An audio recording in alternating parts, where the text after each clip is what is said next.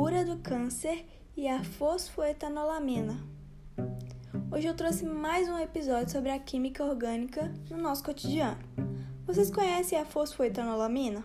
A famosa pílula do câncer foi descoberta pelo pesquisador Gilberto Orivaldo Cherrice e é uma droga sintetizada a partir da combinação de uma substância muito comum utilizada nos shampoos de cabelo, a monoetanolamina e o ácido fosfórico.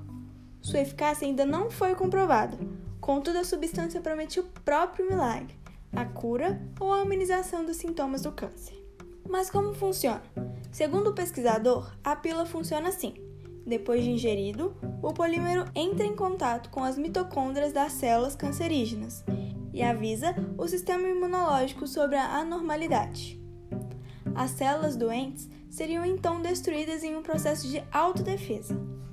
O produto foi distribuído durante 20 anos gratuitamente na própria Universidade de São Paulo, onde foi desenvolvido. Durante muito tempo, as autoridades discutiram a liberação da pílula, visto que não é um medicamento aprovado pela Anvisa, Agência Nacional de Vigilância Sanitária.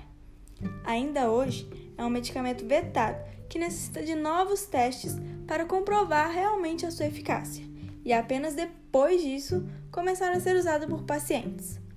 O professor aposentado do Instituto de Química da USP, Gilberto, faleceu no ano passado, em 2019, deixando uma grande descoberta para ainda ser testada e um grande sonho para trás: ver seu medicamento sendo distribuído gratuitamente para pessoas diagnosticadas com câncer.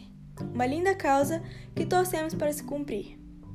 Espero que tenham gostado de mais um episódio sobre a química orgânica.